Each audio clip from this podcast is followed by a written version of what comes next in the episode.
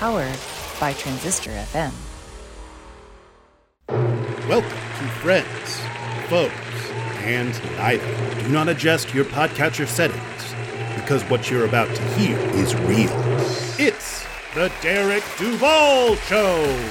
Prepare yourself for pop culture, commentary, and interviews featuring no drama and no controversy guaranteed.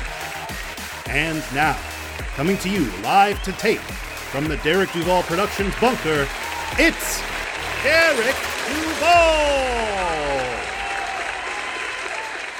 Welcome, welcome. What about that new intro, folks? Wow! Came out better than I ever hoped for, and I want to thank our master of ceremonies and star of episode 7, Mr. Jeff Brown, for laying down that awesome welcome. I am Derek Duval, and this is episode 14 of, well, you guessed it, The Derek Duval Show. Episode 14, the same number of episodes Lucasfilm intends to milk the Star Wars franchise to. I kid, I kid. Shout out to all the Star Wars fans out there listening. Remember, kids, Han shot first. For the more perceptive of our listeners, you'll know we had to take a week off. We unfortunately had a death in the family, and we need to focus on ourselves and prescribe ourselves a little self care and a little healthy time to grieve. And we want to thank everybody who texted, wrote in, tweeted, emailed, etc., etc. Your we read them all, and trust me, your your your thoughts and everything was was well received. Thank you guys so so much. Really really meant the world to us. But we are back now. Since we last hung out, I'm pleased to announce that our Scottish brethren repaid the 1999 favor and defeated the French to give my beloved Wales the title of Six Nations champions. I was skeptical after last year's absolutely piss poor showing, but man, I tell you what, Wales played like the threat they're always meant to be. Of note that occurred just a few moments ago before we recorded, my mother in law found a pristine old blockbuster video card. You want to talk about goosebumps? Holy moly, just a whole one in your hand. Speaking of Blockbuster, have you checked out the last Blockbuster on Netflix? Yes, I still laugh at the irony. Zeke and Taylor are doing amazing things right now, and if you haven't heard their guest spot on our show, head on over to derekduvalshow.com after this episode to find it, and I trust me, it's a great, great listen. So, episode 14, what do we have in store? well, we have an absolutely delightful guest, a treat for you, the star of the comedy classic Airplane. Mr. Robert Hays is stopping by. That's right, folks. Ted Striker himself is in the house. I've always admired his work, and we cover his entire career, including some of the lesser known, non mainstream stuff that, you know, have just become cult classics over the years. This will be a two part episode. So, as, as this was a thrilling chat, um, we spoke for quite a while. So, do yourself right now, pour yourself a drink, stretch his arms, and you know what? Let's just dive right on in. Here we go. All right, folks, direct from California. Please welcome to the show for the first time, hopefully not the last, the star of Airplane, Starman, and so much other great stuff, the legendary comedy actor, Mr. Robert Hays.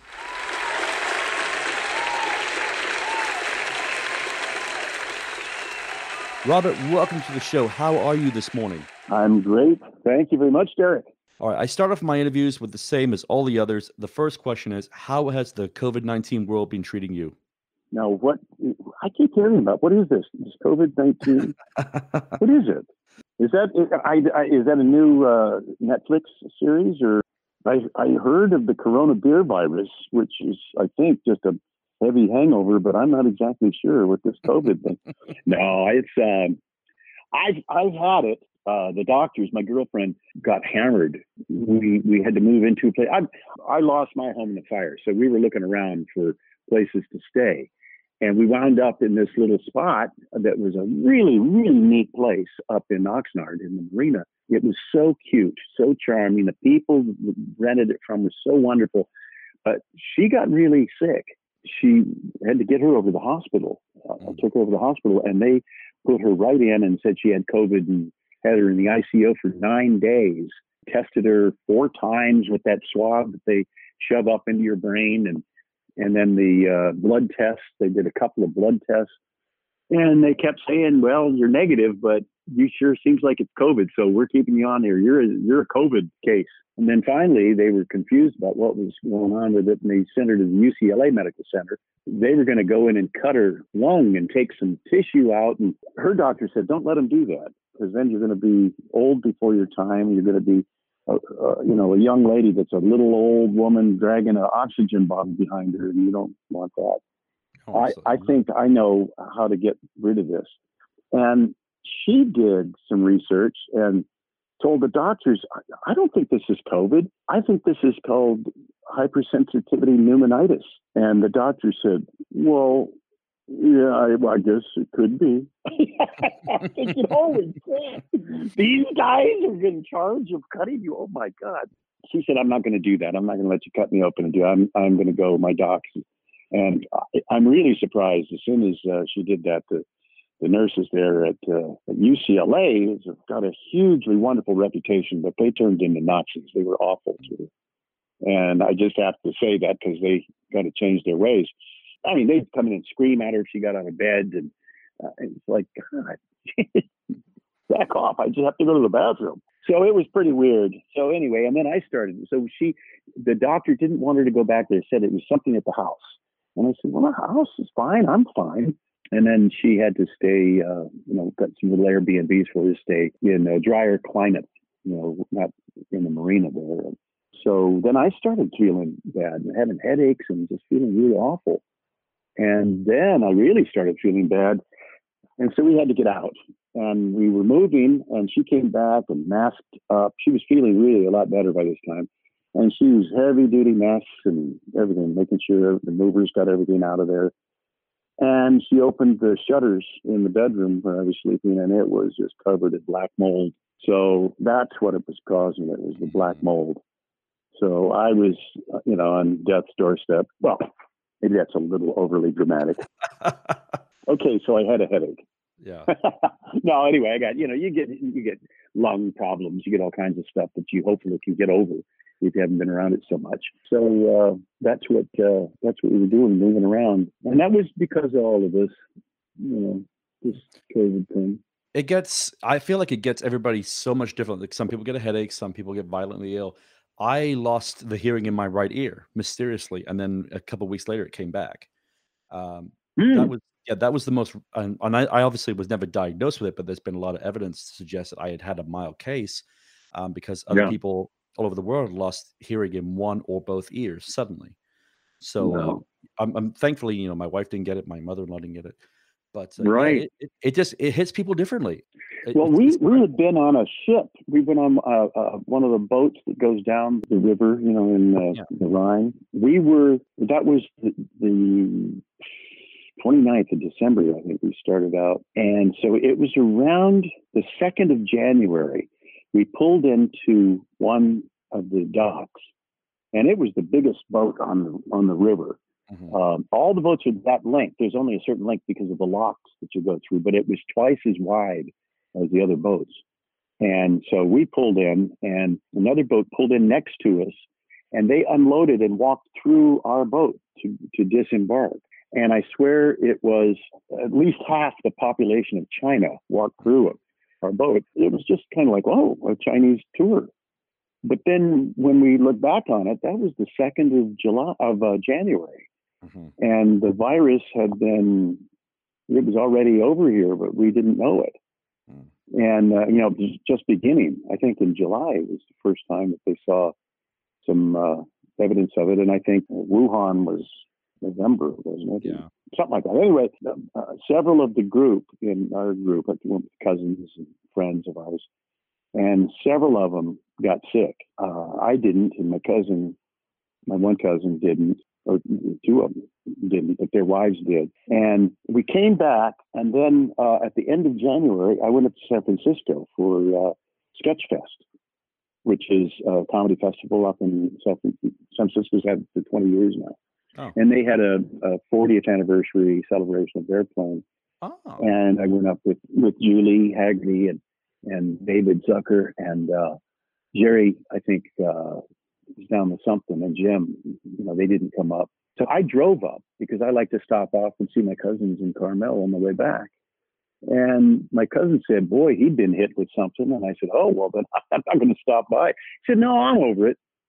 And so I stopped by and stayed with them for a few days. And then uh, when I left, I stopped off and saw some friends in Arroyo Grande for one night, uh, just a quick little overnight. And they were off the next day. So we all left, and I drove back and got back that night. And I swear that night I was hit like a hammer. And this was before we moved up to the Oxnard place. It felt like all of my joints, my ankles, knees, hips, elbows, shoulders, all of my joints were somebody whacked them with a hammer. I mean, they had, I'd never had the flu that did that. And it really got me. It really hammered me hard. But I used my magic uh, anti-cold and flu formula, my chicken soup and and uh, gallons of water, yeah. and uh, just in bed for days. And it was probably about five days of that. And then after that, you're better, but uh, you're weak for weeks after that. Just really tired and wiped out for weeks or even months after that. So when she was in the hospital, uh, she had explained, you know, because they say, well, who have you been around? Who, what's going on? And she told them about my stuff, and they said, oh, well, that sounds like it to us. That was the COVID. So that apparently I had it. Well, I'm glad you're okay. I mean, like I said, it it hits everybody differently, and I'm I'm just really glad that you uh, pull through and your girlfriend pull through. Yeah, so I'm, yeah. I'm I'm sort of glad myself. All right, so it's always fun to go back to the beginning. Now, you're the son of a U.S. Marine pilot, if I'm correct, born in the Washington D.C. area, raised in a base on Southern California. Tell me about those early years. Well, I was I was born. Dad, we were a California family. They had chosen our home uh, as the Newport Beach area in Southern California, which is wonderful, wonderful place, especially when you're a kid growing up. He was, like say, in the Marine Corps, so he was stationed in Washington, and I was born in, Bethesda Naval Hospital, which is where they take the presidents for their physicals and mm-hmm. you know all that kind of stuff. And so that was kind of fun. But uh, when I was eight months, I think somewhere around seven, eight months is when I uh, came back. Where actually the whole family came back, not just me. But uh, I took off and stuck my thumb out and said, "I'll see you guys later." Eight months old, I'm hitchhiking down the road. Now we so we all came back, and and then I've been across country by car 15 times growing up because Marines move more than probably uh, any of the other branches, in, mm-hmm. uh, you know, the service. Oh, that we lived in Turkey for three years and came back to again. So, so it was all over all over the place. How is that like you're young? I mean, you go from place to place to place. Is it you pick up and start all over again and you just have to, you know, new friends, yeah, you know that? I mean, awful. is it Yeah. It's terrible. You make your friends and then you got these friends and all of a sudden and we moved every, you know, two, three years. Mm-hmm. And so a couple of years you make your friends and then all of a sudden you're being ripped away from them. Mm-hmm. You're being abandoned by your friends, but actually you're the ones being moved. Yeah. You know, so uh, yeah, it's really rough. It, but there's a thing about it's amazing how many actors have become that were uh, military brats. You know, how many people have become actors, and there've been two or three books that I know of that um, one's called Military Brats, the other has a similar title, and I'm I'm in all three of them. it's just of all the lists of all the people that they could find that that uh, were in the same position you become a gypsy, you know, just like actors are gypsies in a lot of ways. Was there any aspirations when you were younger to join the military, or you just like, you know, it was dad's thing and I just want to do my own thing? Yeah, I mean, he was so amazing. He was just like Superman to me. He was so remarkable. And I, I always kind of had, I don't know, I didn't know what I wanted to do. I, I wanted to be, uh, get my scuba qualification. I finally did, but I wanted to be an underwater biologist and all you know, then I realized how much, how many science classes and math and all these other things. And my God, and I thought, oh man, that's a lot of. I just want to go swim. I'm a water baby, and I just love the. I love the ocean and lakes, and I love the water. I got my my scuba qualification, but my favorite thing is just snorkeling and just mm. getting underwater and gliding. I used to be able to hold my breath, you know, a fair amount of time my buddy could hold his well over four minutes, but uh, he's a he's sort of an, an abnormal human being. Mm-hmm. Anyway, a big six foot five humongous guy that uh, great diver and all that. But you know, for me, I get hold it close to three minutes, and, and that you can have plenty of time to to really get a nice time gliding around underwater through the little canyons underwater. And uh, if you need a little help staying down, grab a rock and you know just swim with that. And keeps you down there. You don't have to work so hard to stay down there. So it's fun. I just I just love that. I love I love the water. What's the favorite place you've ever snorkeled? Oh gosh, Hawaii, Guam, Fiji, and uh, oh gosh, I think that's probably a few islands in Hawaii and, and Guam in different spots, and then in the Bahamas. Um, but that was that was uh, I was invited to go along with some new newly found friends. Uh, you know Christopher Cross, Yeah, the the singer, yes. songwriter. Yeah, so Chris and his wife were avid uh, scuba divers, and they invited me to go with them. We were down for an event down there, and I met them, and they were wonderful. They were really great. We went down and dove, uh, went out on a boat where you you dive down to the bottom, and then they chum and bring in the sharks, and we sit in the bottom of the ocean floor, looking up at all the sharks swimming over you, just going crazy for the food. It's funny. and then you later on head out up, you know, find a break, a break in the pack, and uh, that was fun. That was really pretty amazing. my wife and I we honeymooned in the Bahamas, and I've kind of at this even being in the Navy, which is kind of funny. I'm kind of afraid of the water. My wife obviously went off and she wanted to go scuba diving, so she's out scuba diving, and I'm on the beach having a complete heart attack because I'm afraid she's going to get eaten by a shark or so that. So I'm sitting on this. I'm sitting on the beach smoking a cigar and just basically having a nervous breakdown, and she's having the you know the best time of her life, and I'm like just waiting for you know the the Jaws team to kick in, and uh, oh gosh, it was. But she had a blast, um, absolute blast. I just. I just wish I had. The, I just wish I had the balls to get in there and just do it. I just can't do it. Yeah, you know, you do what you can do, and but there's there are places that you can do it too. Um, I a place that I went down, it was with tanks. They, I was down in Australia, and I was uh, doing a PR uh, jaunt down there for Airplane Two. They asked if I wanted to do the scuba diving little thing in the Sydney Aquarium, a massive, huge aquarium. I said, "Yeah, that sounds like fun." So went down in with booties. We didn't have fins, just had booties and weights and the whole, you know, wetsuit and the entire deal. We went down. They said, "No, when we start to feed, I'll I'll give you the signal, and so you can tell me if you want to go up." And so we were down there for I don't know half hour or so, and they said, uh, "You ready to go up? We're going to feed." And I said, "No, no, no, stay down here." So I just stayed down, and they gave me stuff, and I was feeding all the animals. And they have the big, I'd say, uh, nine or ten foot long grey nurse shark, putting the food out in front of its mouth as it was swimming by, and it swam along the outside, along the wall.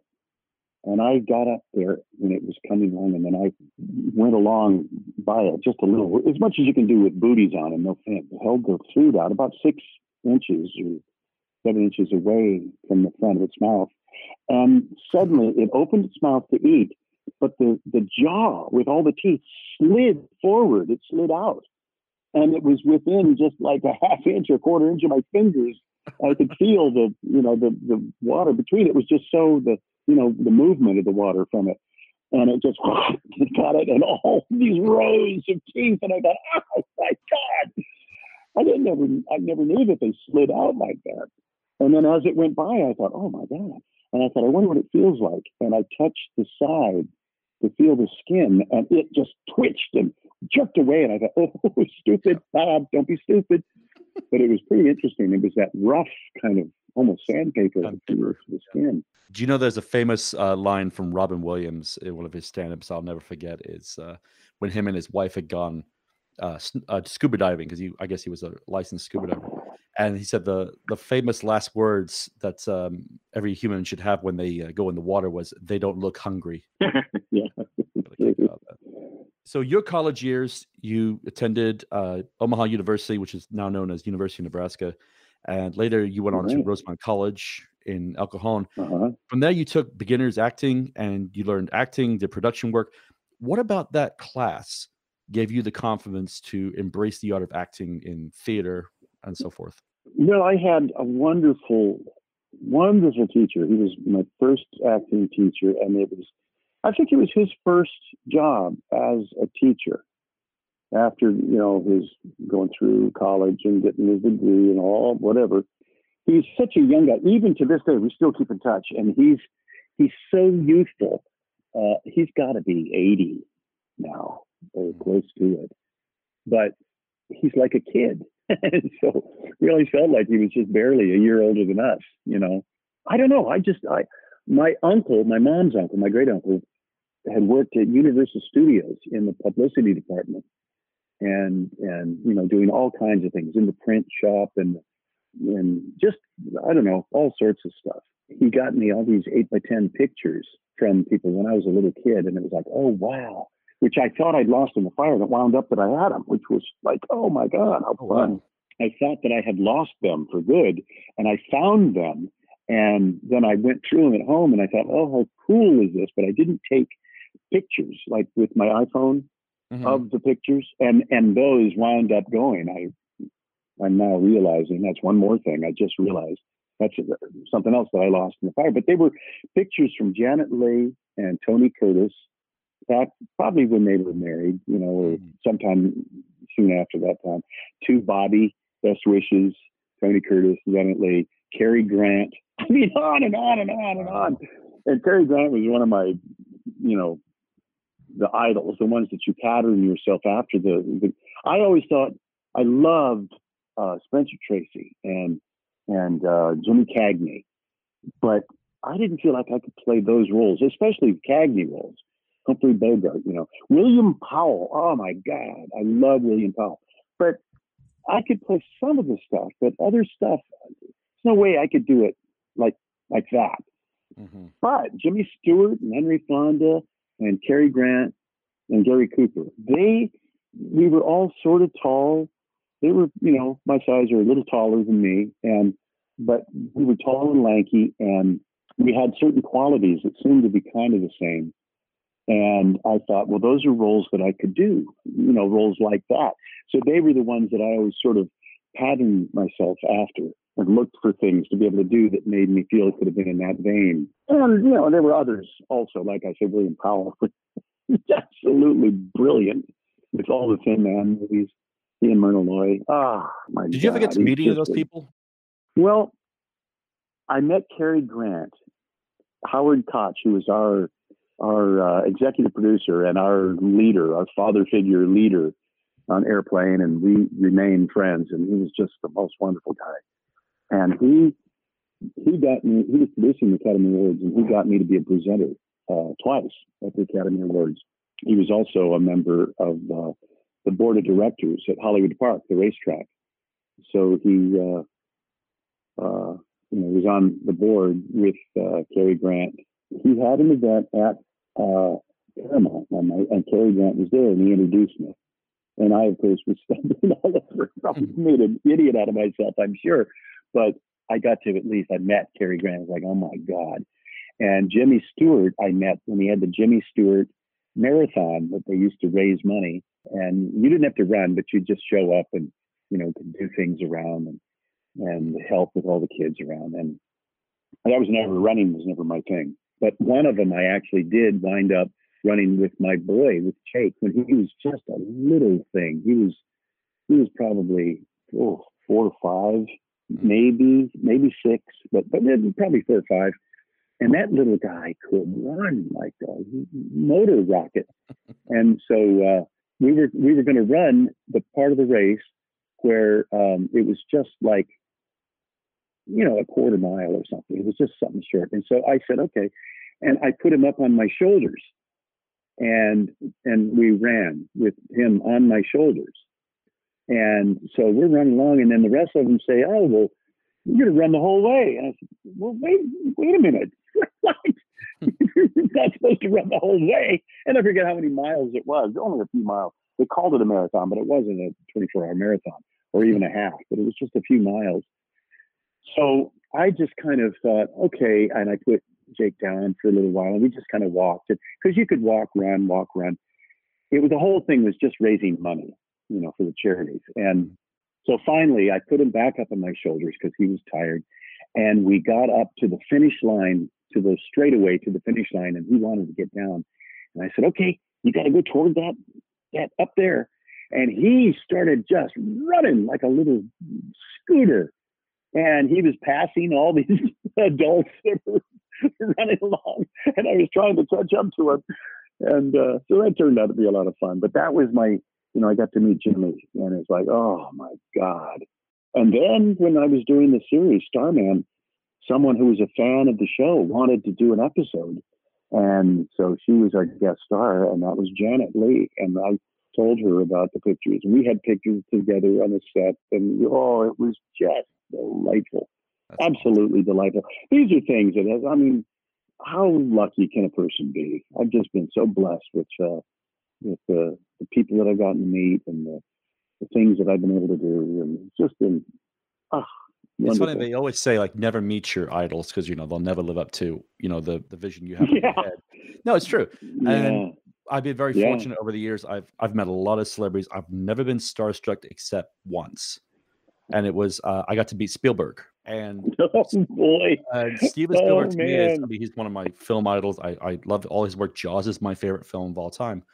And yeah, it was the only time in my life I've ever been like couldn't get coherent sentences out of my mouth and uh, he was so nice and the most friendliest person and a lot shorter in person than i really imagined but uh, yeah uh, that was the only time i've been truly starstruck and uh, it's one of my favorite memories well I, I that's funny i james taylor is kind of like that to me i'm just he's my favorite and i went to the universal amphitheater saw him there and had backstage you know tickets to get back to the mm-hmm. vip thing after and passes and all that and so I went and I'm standing there. I'm sitting with just a, a group of people, and James comes up, and I'm just like,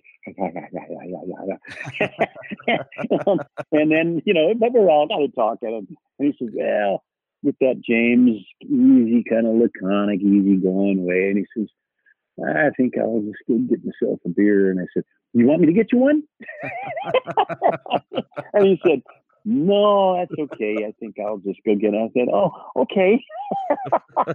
so I'm standing and I turn and the other guy standing there with me, you know, is Steven Spielberg. And I'm thinking, well, I mean, what the heck do you say? I have no idea what to say to him. He's, and I think, the thing is, oh. people like him, you know, they've heard it all before. You know, it's uh, you know, you oh, changed yeah. my life. You're, uh, you're, the best, and all that. I'm sure it gets old. And I, I was going just to finish it. I had no idea what to say. And I thought to myself, well, shoot, he's got to have Steven Spielberg. He's got to have a picture going somewhere. So I said, "So how's the picture going?" And he said, "Oh, it's good. We're just uh, just about finished with the pre-production, and we're getting ready to shoot. Uh, you know, over in London." And uh, and I said, "Oh, great." And he said, "Yeah, it's uh, pretty good." I said, "Well, good luck, man. That's great." Oh, excuse me, I, I got to go to the bathroom. Okay, excuse me, because I ran out of things to say. And I thought, well, that's a good thing. I spoke to him and I, I left and I got to the bathroom and I went, oh, geez, if I bump into him again, what else do I say? I have no idea. so that was that was the rest of that. I, got to ask you, there is yeah. a rumor that you took a class in meteorology in college. Is that true? When I got to Grossmont, I was late. It was late in the summer signing up, and most all the classes were gone. And there was a beginning acting, uh, a track and field gym class, and uh, that meteorology class. And I, I took those three just so that I could get into the school then I found out I had enough credits from uh, Omaha U that I didn't have to take the PE class. So I thought, oh, well, gee, I don't want to go out and just run all the time. That's one of my least favorite things I have to go do, which is too bad because that would have been really good for me. But anyway, so I, I dropped that. And then I was uh, taking the acting class and I was in the meteorology class and I had one of the worst teachers uh, there at Grossmont that I I can't even think of his name. If I could, I would tell you the name, but but because uh, he does deserve credit, you know, because when you're really the best at something, you should be acknowledged. And he was the best at being the worst teacher I've ever uh, come across. but he found out that I was taking it because it sounded like it was interesting. But I had no intention of being a weatherman. I just thought it was really something that would be interesting. I'd like to know about the weather and You know, I eventually took pilot lessons and got my pilot's license. But even back then, I was thinking someday it'd be fun, and that's always a good thing to know. You have to study that. And he used to berate me in front of the class and just make fun of me, try to humiliate me in front of the class. I guess to see if he could get me to quit, which I finally did.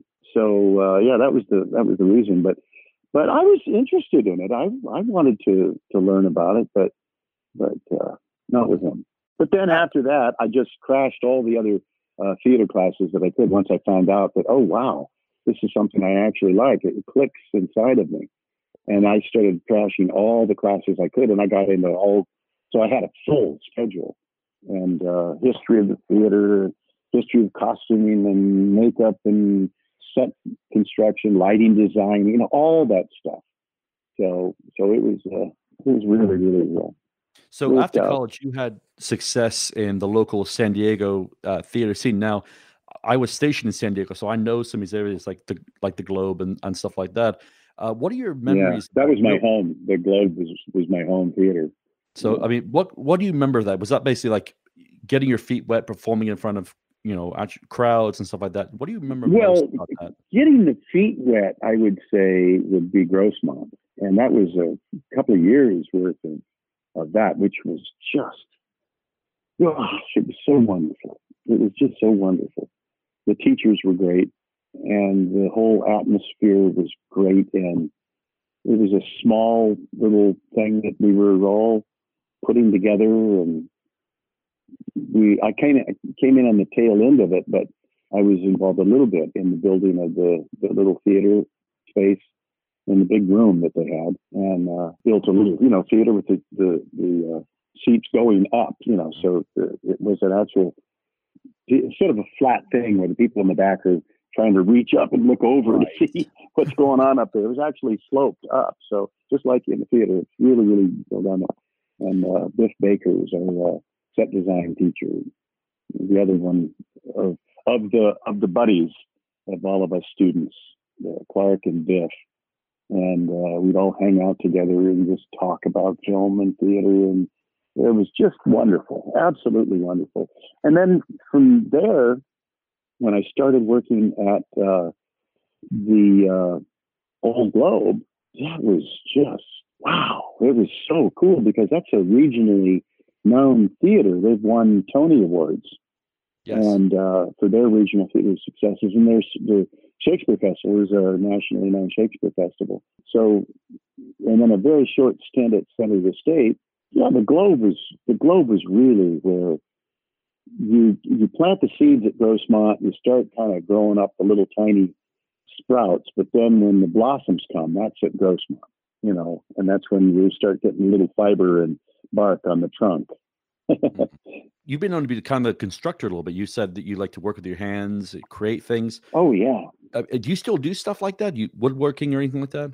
Yeah. Uh, well, my dad really was handy at doing all that, and and while I was down there at Grossmont, is when um, he he'd been over in Vietnam, and he read an article in a popular mechanic magazine on the front, uh, the cover article. It said, "Build your own home for one third the cost." So, like he says, you know, oh, it's my Scots blood. And, uh, but that sounds really good. So he said, find some land. So we wound up getting land in Escondido. But when uh, he got back, we looked and the city was growing in. Even by the time, from the time we bought it to the time he got back, it was already starting to encroach on that land. And it's like, hey, we don't want to be so close to the town. We want to be more in the country. So he found a guy, and he and his brothers, the Weir brothers, designed and built Adobe homes for people. And that's what mom and dad wanted to build. But they were breaking up their business and going their own separate ways. And uh, so Larry, uh, the brother Larry, uh, is one dad was dealing with. And he said, Well, this is what we're asking for all of our equipment if you want to put a bid on it. So dad did put in the bid that they were asking. And so they, they agreed on that. Got a skip loader, little tractor, and cement mixer to mix up all the cement, but also the uh, mixture for the adobe, and got barrels of tools, of trowels and hammers and uh, transit, and you know forms for the adobe, all kinds of stuff. Mm. And uh, and he said, I've I found this five acre, just a hair under five acres, and uh, if if uh, you know, want to go take a look at it. So it was in Fallbrook, and so we looked at that. Folks really liked it. It had rained probably a day or two before. He had flat soled leather shoes, and he just put his foot on the ground and turned his foot, and it creamed it up. And he said, "Oh man, this stuff is perfect for adobe, because you don't want clay, you want the sandy loam material." He kind of helped us. What they would do, the Weir brothers, they would design homes for people and they would help you as little or as much as you wanted. So, in other words, if you didn't want any help at all, then that was fine. They would design it and then you would build it. But if you wanted them to completely design it, but then completely build it all themselves, they do that too. We were a build it ourselves type, but we just, you know, when we had questions, we could call him up or he'd come out and say, yeah, no, that's great. Oh, no, that's good. And while he's wandering around, he said, God, look at this big boulder here. It was about a six foot diameter boulder sticking up half out of the ground. And he said, You know, you could build a little outhouse right here. You're going to put the barn over there. You get the house over here. You have a little outhouse here. And just standing there, he sketched a little drawing. And then we, we did that. We put a line down there and uh, we got an old overhead pull chain toilet from my dad's uncle that had been in the plumbing business, and he. I remember. I remember those from growing up in Wales. It was over the head. Yeah. yeah. So anyway, Dad was really handy with that stuff, and I was in on all the aspects of the house from the very beginning. Very first thing I did was take the tractor and learn how to drive it by moving all the controls, then driving it, scooping up dirt without getting a big chunk out of the ground, just skimming it along and scooping it up, and then making a pile. So we had a pile of the dirt and that's what we take a scoop out of and then pour it in a measured scoop and pour it in the uh, cement mixer and then you know so many buckets of water and then a bucket of the emulsified asphalt. And that would bind all the whole thing together and mix it all up real good. And then you pour it back in the bucket of the tractor drive it over and dump it into the uh, forms and go wash it all out and go start over again. And so uh, all the way to the very finished end i was doing stuff on all aspects of it and working with my dad was just the best. I love that. And my mom, my dad was six three, my mom was five two. Oh wow! And she drive the tractor, so she was. Uh, dad called her "Powerful Katrinka," which was a, a, a comedy uh, comic strip in the newspapers back when they were kids. Mm. So, uh, so yeah, that was, and then and then uh, in the set construction because I knew how to, you know, hammer uh, nails. I mean, I knew how to screw in screws and use drills and use, you know, cut stuff. I had a wood shop in school, and you know, so I knew that stuff. So when it came to building sets, I was just right there, able to do all that. So your um, move up to Los Angeles, 1975, and you saw some success, bounced around with TV roles, uh, supporting character roles in uh, Rockford Files, Laverne and Shirley, Wonder Woman. Do you have any funny stories from that period of time in your life? Um, yeah, I mean, James Garner was one of the neatest guys. I mean, at that time, I thought, oh wow, this is one of the neatest guys I ever met. And then it remained, he remained one of those neatest guys I ever met, even after meeting all the other really great guys. You know, Bob Stack was another great guy, and Peter Graves was, and Lloyd was a terrific guy, and and and Leslie was a great guy and very goofy, very funny. But in the beginning there, I mean, I, I learned some things about from James Garner that you can be a great guy when you're the star of the show and you can be taking care of the people around you and it makes the set a great place to be. And I've been on sets where it wasn't a great mm. place to be because you had stars, you know, really taken with themselves and and they it made it really a not a really fun place to to be. So that's I had people come up, which was such a compliment. I mean, I felt so great when I did Angie with Donna Pescow, and that was eh, that was her show. But it was the both of us starred in the show, but it was her show. It was developed from Laverne and Shirley with a girl named Car- Carole Ita White, a, a, a, character from Laverne and Shirley. That then they did the a pilot or something with Carole Ita White, and then they decided to go a little different way, and they, who I think had played the role in Laverne and Shirley, Laverne's nemesis. And I, I was in the episode that that she was in, and I don't know if that's one that she was introduced in, but it was very funny that later on, when they spin off a show with that character, that I'm the husband of that character, I had people come up to me years later and say that they had been on the show, they'd done a small part on the show or whatever, and then I had been so great to them. They said that I made them feel so good mm-hmm. that they always appreciated that. And I thought, man, what an incredible compliment. And I also had that happen after people had been on uh, the show Starman that I did, mm-hmm. which I'm probably as proud of uh, that and Airplane. Those are the two things that that uh, are just oh my god they were just the most amazing experiences and on angie i come away from angie with having donna pescow and her husband arnold as being two of my best friends so so that you know that's what I got from from Angie. All the fun that we had on that show too. It was great. So uh, my but, thing uh, about Angie is, like I said, a lot of people say like it's kind of the comparison of Cheers and Frasier. You know, when it comes to spinoffs, like uh, that. I mean, you got to work with Garry Marshall. I mean, that alone. Yeah. Oh, he was he was amazing. Yeah. Garry was great. Okay, folks. Man, I'll tell you what, this is some damn good stuff. We're going to go ahead and take a little break give you a chance to refresh your drink and or practice some deep breathing exercises, you know, Clouseau style. Out with the bad air, in with the good. Out with the bad air, in with the good. Enjoy this promo, and our spotlight will shine on two deserving podcasts that are friends of the show. We will be right back. Hey everyone, I am Chris. And I'm Christine, and we do a podcast about life, love, and hot topics. We're family friendly. Yeah, well, mostly. And you can catch us every week. So subscribe to the Chris and Christine Show on your favorite streaming service. And buckle up, Buttercup, because you're in for some fun. Some fun? Oh, yeah, that sounds fantastic. Today's podcast is presented by Podgo. Podgo is the easiest way for you to monetize your podcast, providing podcasters with a flat rate for ad space so you always know how much you get when you include an ad from Podgo. Apply today to become a member and immediately be connected with advertisers that fit your audience.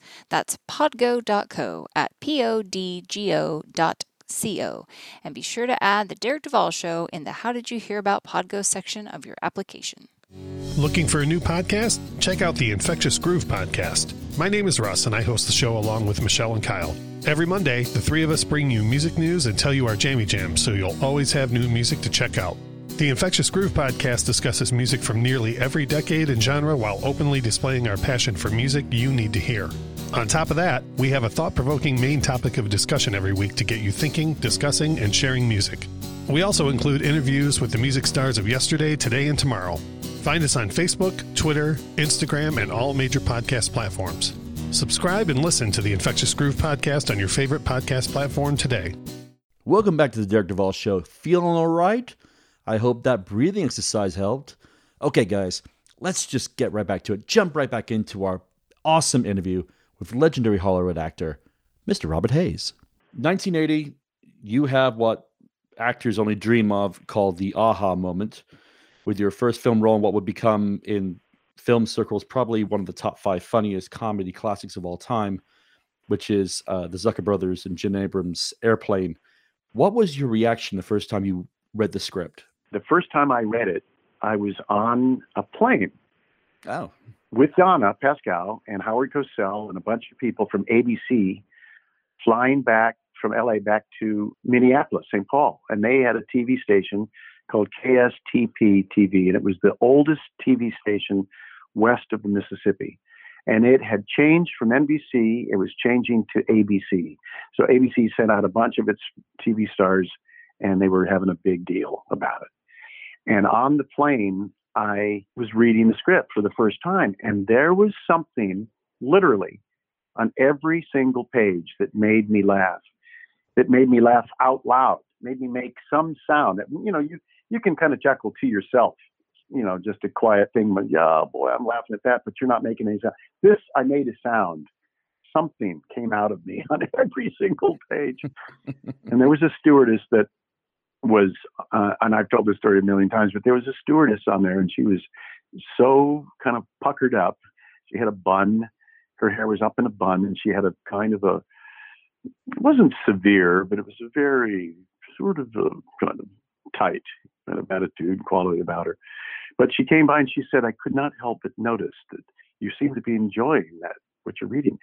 And I, I said, Oh yeah, it's a it's a script. It's a I'm going to be going and meeting with them this coming Tuesday, and I uh, I just wanted to you know have to read it before I go in there. And I said, You want to read it when I'm done? She says, Well, that would be nice. Thank you. And so I finished and I let her read it. And you know, when you're sitting there in first class, you're sitting there and you see right up at the the bulkhead that goes into the you know the doorway goes into the uh, pilot's cabin. Mm-hmm. Right there, they have the little seats that drop down. The stewardesses sit on the little jump seat right there. And so she was sitting right there, and I'd look up and see her, and she had her knees together, very prim, had the script on her lap. She was buckled in, and she sat there and she looked at it, and then she would turn a page and she'd read it. And then a little while later, I looked up and she was starting to kind of smile a little bit here and there. And I thought, oh, well, that's good. She's smiling. And I kept, you know, doing what I was doing. And I looked back and she was turning the pages and I'd see her smile getting bigger and bigger. And then I looked down, I looked up a little later and she was starting to really, really chuckle. And then I looked down, I was doing some stuff, and I looked up later, and her bun and her hair had come loose, and she was laughing uproariously. Her knees were all cockeyed, and I thought, well, I'm not the only one that thinks this is funny. That's good. so then I went in and I met with the boys, and they were wonderful. My agent, Arnie Soloway, had hired a woman named Beth Boyku, who had worked with Howard Koch on some things, and she was a new agent in the office. And she called Howard up and said, I know you guys are having trouble finding your Ted Striker because they've been back to New York and Dallas and Chicago and Minneapolis. And I mean, they've been all over the place. Mm-hmm. And they'd gotten all the roles cast, but they hadn't gotten Ted and Elaine. And she said, I've got your Ted. And Howard said, Well, bring him in. So I went in with her uh, met with the boys. That's what we called Jerry and David and Jim and Howard. And then we all got along really well. We liked each other. It was great. And then they wanted me to read. So I read and they liked my reading. So they wanted to screen test me. And fortunately for, for me, maybe for both of us, but uh, Julie and I screen tested together. They said they liked my spit take in the mm-hmm. screen test. It was the one where uh, you know he thinks he's Ethel Merman. Uh, George Zipp would say, "Oh yeah, George Zipp died." I, I spit. They said, "That's it. You're the one."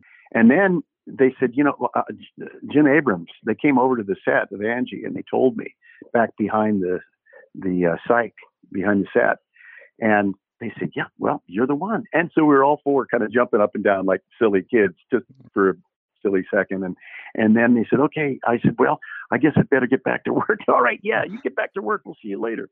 And as they're going out, Jim turned to the other two and said, you know, we ought to watch this show that he's doing and see what it is that we got here. And they watched Angie, which is, if you know sitcoms versus film, that's a oh, totally oh, yeah. different night and day. And they and and you you're playing to a live audience, and you're playing to the camera, and you got to hold for laughs, and you got, and they looked at it and they went, "Oh no, we made a mistake." and and then uh, every day for the first I don't know week or so, Beth would come on the set. She was so excited because she had, you know, gotten me hooked up with with them. So she would come over and visit on the set. And once it started, they saw it was I was in tune with what they had in mind too. So uh, because that was my kind of comedy. That was my favorite thing. And they would go over to Beth every day and say, "Oh, thank you, thank you, thank you." I found out that later on, and that was really fun. That was neat that they said that. I, I have to ask this one question: How many, on average, how many scenes would you film a day? Well, it depends. I mean, some scenes are more complicated, and it would take you a whole day to film something, maybe even several days to film something. Like uh, uh, the dance sequence. Yeah. That took days to do that. But other scenes are so short that you can film that, move on to the next one, and you can get you might get five scenes done in a day. on one day, and then another time you'll take several days to do one scene. And then you've got uh, there's a very famous story about the uh, the producer, the money guy, Mhm. and they are having such a problem on Ben Hur over in Rome. And they said it's one eighth of a page because you go into you know eighths or quarters, a half page or three quarters or the whole page Mhm. or several pages. But you have a scene that's just one eighth of a page, and it says scene number whatever, and it says establishing shot, exterior, you know, da da da da da. It explains whether it's day or night, uh, it's exterior, or interior, whether it's an establishing shot, an interior shot, whatever, and then it has the scene. And this thing was an eighth of a page. It was just just that much, and it was one little line. And he said, "How can you be taking six months to shoot one scene, one eighth of a page?" well, the one eighth of a page was in Ben Hur, and it said, "And the race begins." Ah. and so they had to film the entire chariot race, and it was just one eighth of a page. And the guy back there with the money in L.A. and Hollywood is saying, "How can this take you so long to film this?" Well, hey, think about it. You know, they finally realized what the heck it was. That's But- crazy. It all depends. Yeah, it all depends. What's your best memory of meeting Julie Hagerty? Uh, since you guys, this was both really your first like major film role. Uh, do you guys Oh, keep, do you guys keep in touch still? I mean, do you? Oh yeah, absolutely. The uh, they're coming out here. Uh, she and her husband Richard are coming out here uh, next week. We're going to have a little little something to eat. Mm. Be uh, socially distanced and make sure we slather ourselves up with all the appropriate hazmat suits and everything. But uh, yeah, they're just. She is so funny. My God, she's so sweet. My, one of my favorite things uh, of her in the film, it's a scene that we filmed right behind the cockpit when I'm up there, and it's you know, uh, but why couldn't it work out, and why couldn't all that stuff? And then she has, well, I've got to go, and she leaves me, and I'm standing there, and then I go back to my seat and sit down again.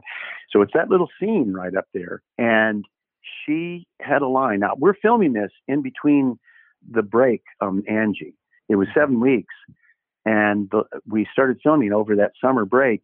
And the last two weeks, I filmed both of them at the same time, which was um, ungodly. It was exhausting. This was just before that, but but we'd already done that half season of Angie, and uh, she had a line. uh, I have a line, and then she has a line, and she went up on it. And they said, "Cut," and she said, "I'm sorry," with that little voice of hers. That's her real voice. And she said, "I'm sorry." And he said, "No, no, no, don't worry, Julie. It's okay. Uh, script, you got the, the the line there for her?" And she said, "Yeah, yeah. You got the line? Yeah. I'm sorry." I said, "No, no, no. Don't worry about it. It's okay." She said, "Well, I'm sorry." I said, "No, okay, Julie." So they said, "Ready? Okay, we're ready and action." Now on Angie, when we'd have somebody on the show, I and they'd blow a line, a guest star or somebody, and they're feeling a little nervous and they blow a line, then, you know, I'd say, Oh, come on, get it together, would you? And then they'd start to shoot the scene and I'd blow the line. And I'd do it on purpose just to kind of make them feel good. We'd all laugh and then they really would relax and then we'd all see that we're all having a lot of fun. So I was thinking about that, and I don't know if it was because I was distracted thinking about that or what, but I blew the line. And he said, cut. And Julie said, I'm sorry. She says, No, Julie, it wasn't you, it was Bob. She says, Oh, I'm sorry. so, that was Julie. That's awesome. That was her. She was just the sweetest thing on the planet. We watched it last night just to refresh myself because I haven't watched it in a, in a little while, and I still to maintain to this day that the Saturday Night Fever scene is probably one of the funniest things I may have ever seen in my entire life. And uh, I I know, like I said, uh, you know, this generation I know a lot of them probably never seen um, Saturday Night Fever, but uh, that scene from my- someone of my age, it just is one of the funniest things. I never ever ever will ever stop laughing at that scene. we had Lester Wilson as one of our choreographers, and he was one of the guys on uh, Saturday Night Fever that did the you know the choreography and Yeah. and gave him the tone, gave him some moves, and gave him that tone. I know that it was oh shoot the Italian guy, I can't think of his name that they usually credit with the choreography on the show, but Lester was one of the people that apparently really gave it a flavor. he was this really cool guy. He's just so he was really neat, and he gave us that kind of flavor of how you move. And then we had another guy who was a Disney staff choreographer, and so when Lester wasn't there, he was there, you know, working us, and we worked for a couple of weeks on the rehearsal of it. But but one thing I came up with because everything on that show was it was so tight. It's what they wrote. It wasn't improvised. Mm-hmm. It was all just right there in the script, and it was so tight. But one thing I came up with was that when we went to shoot the scene, the dance scene, I come up straight. I walk straight up to her, and I'm facing her, and and the camera is over to the right but they needed the camera to be to the left, and they were thinking, "Oh no, what are we going to do? Oh well, can't you? Well, can't, well, can't we?" And I said, "Wait a second. What if when I come up to her, we just circle each other like animals in the jungle?" And I'll circle her, and we'll get around. Then we're in the right position. And I take off the jacket, throw it away, and then mm-hmm. strike the pose, and it comes back and hits me. And they said, "Well, let's try that." And I did it. They said, "Perfect. It works well." So that's my move. so I feel very proud that I actually created something. The film is known, obviously, catchphrases, one of them is listed in the AFI 100 Greatest Film Quotes. When you did the Shirley Can't Be Serious, do you know that was going to be the, the the pinnacle of you know what people mostly remember that show for? Mm, probably we couldn't have guessed it at the time, but I I, th- I always thought it was going to be like a college cult favorite, the Mm-hmm. film. And then as time went by, I, well, at first I just thought, you know, it might be just kind of silly film. Who knows where it's going to go? Then I thought it might be a college cult favorite. But then I started thinking this could be something more. And then everybody else started feeling that. And when you feel that way, you never you never talk about it. And one guy, who's day player, came up and he joins in the group and he says, "Hey, boy, I hear this thing is going to be a huge hit." And everyone turned and walked away. It's like, uh, don't hex it. And uh, people always ask, "Do you know it was going to be that great, uh, that big of a hit?" And I said, "If if I knew that, I could control the world. I'd have Yeah. a crystal ball." But there were there were a bunch of different things that popped out. And the funny thing is that surely you can't be serious, which was my line, and then his line was, "I am. Don't call me Shirley." They say my lo- my line wrong every time they come up to me. They'll say, "Well, certainly you aren't serious," Uh, or "Well, of course you you can't be serious." I, I mean, and I think, "Yeah, well, sure I am." and they'll say, and they'll laugh, but they don't get they don't get it, and uh, it's just very funny. It's very funny. It's like um, in Star Wars, they always get the the line, you know, "Luke, I am your father." They always get that that line wrong, which is uh, Oh yeah. So. Uh, Leslie Nielsen would go on to be a comedy force of nature. Where you know you watch phys- films like The Naked Gun. What do you take away from meeting him and seeing him do comedy for the first time on Airplane? Well, he was he was always that crazy. Apparently, like what he says is he he always wanted to do comedy and really goofy stuff like that, but he was a little nervous about doing it. But it was it was airplane that essentially opened the door for him. But it was the boys that pushed him through, and that's his his uh, description of how you know how he got into the whole silliness and doing all that silliness afterwards. He always wanted to do it, but he never quite he never had the opportunity. I never quite had the the full support. Mhm. You know, whether it was just inside himself or from anybody else, until the boys came along, and then there, and then then they unleashed him on the rest of the world. So I always say maintain uh, Leslie Nielsen probably the greatest scene he ever did uh, is in Naked Gun, where uh, she, he's talking to the mayor about stabbing five actors uh, in the park, and it was a Julius Caesar re- reenactment. I, I think that's probably one of the funniest scenes in film history. So, Speaking of Leslie, he had a little fart machine. You know about that, don't you? no, Oh my God, it's legendary in Hollywood now, but nobody knew about it at the time. It was pretty new then. But he had a little thing in his hand he'd squeeze like a whoopee cushion, and he would make a fart, the little sound, Hmm. or various kinds. He could make all kinds of sounds with it.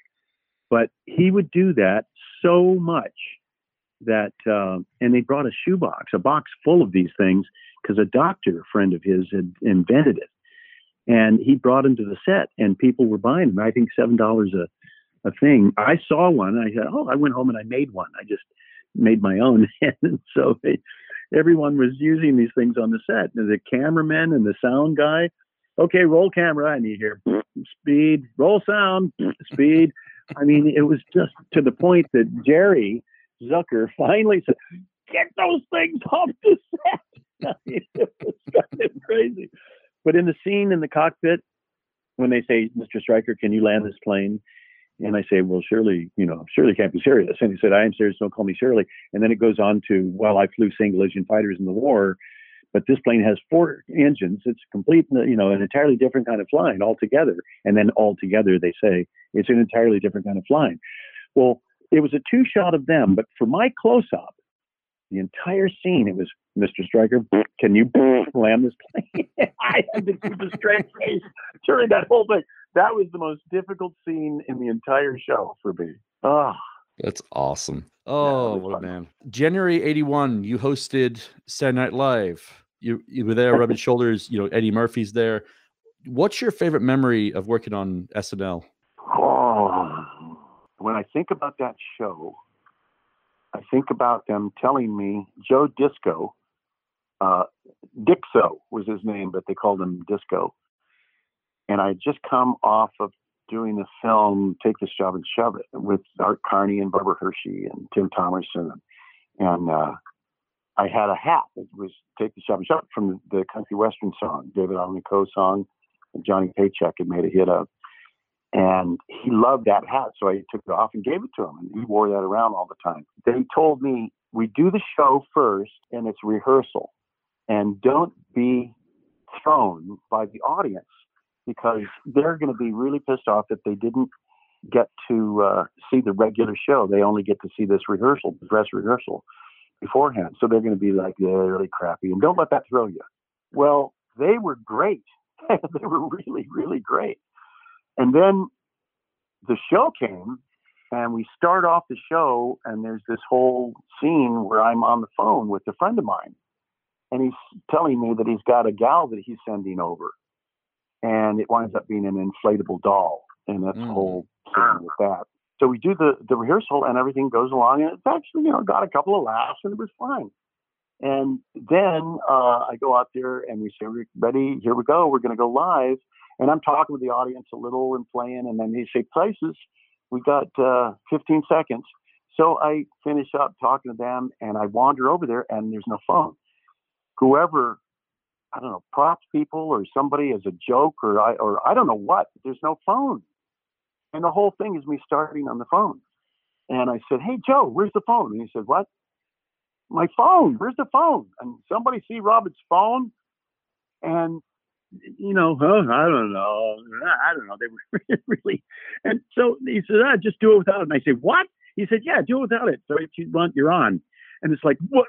And I'm standing there with egg on my face. And so the whole show that's supposed to be the good show wound up being so horrible because it started off on just the wrong thing. I was so thrown and I had no idea what to do. So I'm flubbed around and I don't have a clue. I don't even know what I said, Mm. but it was just awful. So the people were fun. The people were great. Gilbert Gottfried was on it and Charlie Rocket and, and, you know, and Eddie and, and uh, they were great. They were all really fun, but, but I just have nightmares about that show because of the way that started out.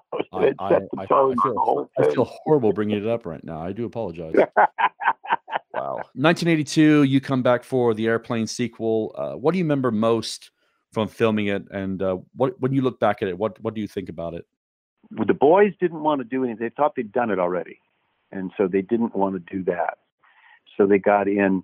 They they wanted the device of a writer director. So they got um, Finkleman to write it, and and he was a Canadian guy, and he was a very funny guy. And he uh, he wrote it and then directed it, and he asked me to come in and work with him on it. So I would come in and meet him at his office there at Paramount, and we would work on the script every day. One day he came in, he was so flustered. And I said, Well, God, Ken, what's the matter? And he said, he just leaned down on the desk like he was exhausted. And he said, Finally, I know what it's like to make a film in Hollywood. And I said, Really? And he said, Yeah, making the deal is like having sex with the girl. Making the film is like trying to get her out of your apartment. and, and I I laughed, but he wasn't laughing. I went, "Oh God, you've got a tough one today." He said, "Oh Jesus, this is terrible." Anyway, we just you know we we uh, we had a lot of fun doing it. It was really was it was a lot of fun doing the show, but it was it was different. Mm. And and even though he's a very funny guy and he's really talented, but he, the boys are special, yeah. and their sense of timing is just I think perfect. And it's just uh, ah, you know, there were just little tiny tiny things that you could tear apart. But but then people that saw Airplane Two first, mm. and there are a few people, only a few, uh, to you know that I've ever met but the people that uh, uh, saw it first said they liked it better because they'd already seen the joke. You know, they've already seen it. I posted it on Twitter. People were saying like, "Oh, I love Airplane too," and I'm kind of scratching my head. I'm like, "Well, did you not see the first one?" Or, you know, so yeah, yeah. Yeah. But uh, my son, his favorite line in all of the airplanes was uh, in Airplane Two when William Shatner was behind the door and just, you know, go, and the door would open, but only open or close when they would make that sound with their mouth, like the sound, the airlock sound of the door, and the door would open and then. And he said, uh, "Who's the pilot of the plane?" He said, "Oh, the pilot of the plane is some one of the passengers. He's some guy named uh, Striker." And Shatner says, "Striker, Ted Striker?" He said, "Yeah, you know him? Never heard of him." and then he says, "That's not entirely true. Once we were like brothers. And that got my son when he was a little guy. that got him so funny. I mean, he just to to this day that he just turned 30 and that's still his favorite line. That's crazy. So everybody has their own little, you know, things. So you are obviously, you know, you had good roles over the years, and one that sticks out to a lot of people is 1986. We brought this up earlier the 1986 TV adaptation of the film Starman. Do you still get uh-huh. asked about that role? And when you think about it, what do you remember most? I had a deal with Columbia, Columbia TV and and uh, film, and we couldn't come up with a film. You know, I'd come up with something, and that they said, "No, I don't know, it's not quite right." And they'd come up with something and said, "No, that one doesn't feel right to me." We were trying, but we just couldn't come up with anything that we all agreed on. And then with TV, they'd they'd tell me something, then I'd go over and listen to it, and it was like, oh god, this no, that doesn't sound good. No, that doesn't sound good. And finally, literally the last day uh, before that contract ran out, one of the guys called me. Wonder these are wonderful guys over there, wonderful people. They called me up and he said, "I've got the show for you." And I said, "Really?" I said, "What is it?" And he said, "It's nah, I'm not going to say anything. Just come over and let them pitch it to you. Because he would tell me the whole story beyond all these other ones. Well, when I get over there, it's Starman. Now, I had seen the film and I really liked the film. I, I, I read the script and I was up for the role, just along with a million other people.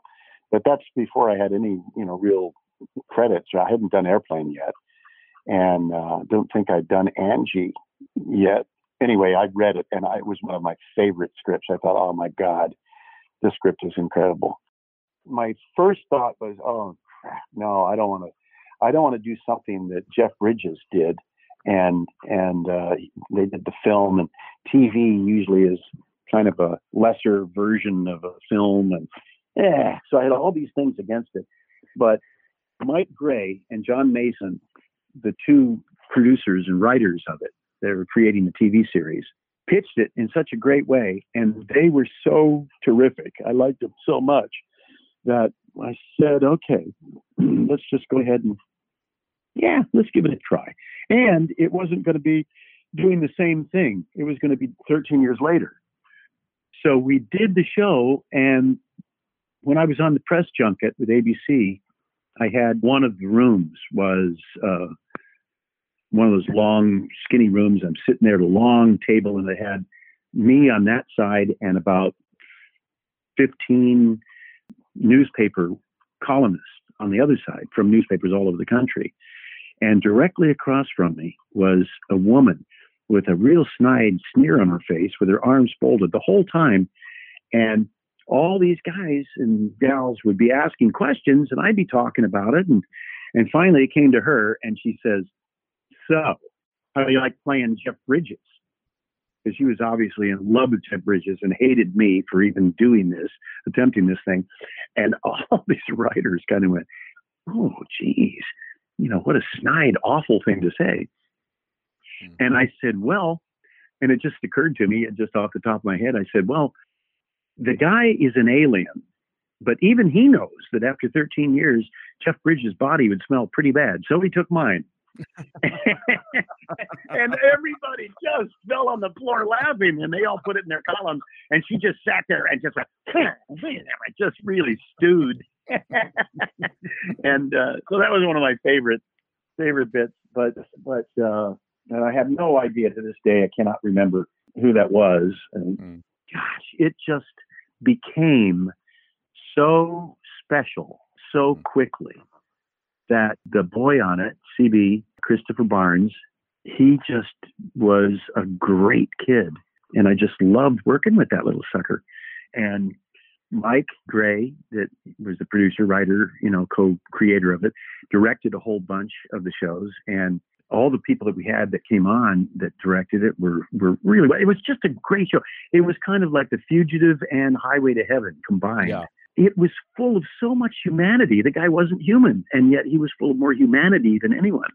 It was kind of like I always figured that he held a mirror up to people, and as he would talk with them, they just it seemed to soothe them, and it seemed to help them see what they were doing or see what they were feeling or whatever. It was just it was just remarkable. I got a letter from a teacher saying, how dare you cancel that show? I use that show in my class every time it's on.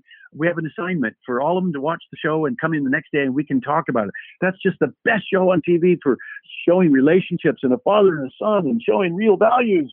And I wrote back and said, It's not me. I want the show on. You got to talk to the network.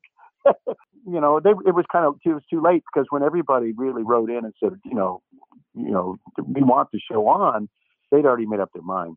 And ABC said that it was the it was the uh, they told Bob Urich. Remember Bob Urich? Yeah, yeah, I know Bob Urich, the uh, actor producer. Yeah, and and he was doing Las Vegas or Vegas, I guess was the name of the show, and all his other shows that he had done. And and he told me that one of the ABC guys came up to him and says, "You know, the biggest mistake we made that whole season was not renewing Starman." Hmm. And they told us, uh, and this was like a few years later. They told us that it was literally, it wasn't even the last minute or the last second. It was literally a, a piece of a second. That's how close to the wire it was that they, they just couldn't quite, you know, figure it out. Hmm. And uh, if they should or not, and they almost immediately regretted it. But by that time, you then have to go get everybody back, renegotiate all the contracts. I think everyone would have come back for the same deals that we had that we'd already put in place. You know, wouldn't have negotiated a whole new deal uh, I think it would have we could have done it, but by then it's too late. You can get a Blu-ray edition of it now.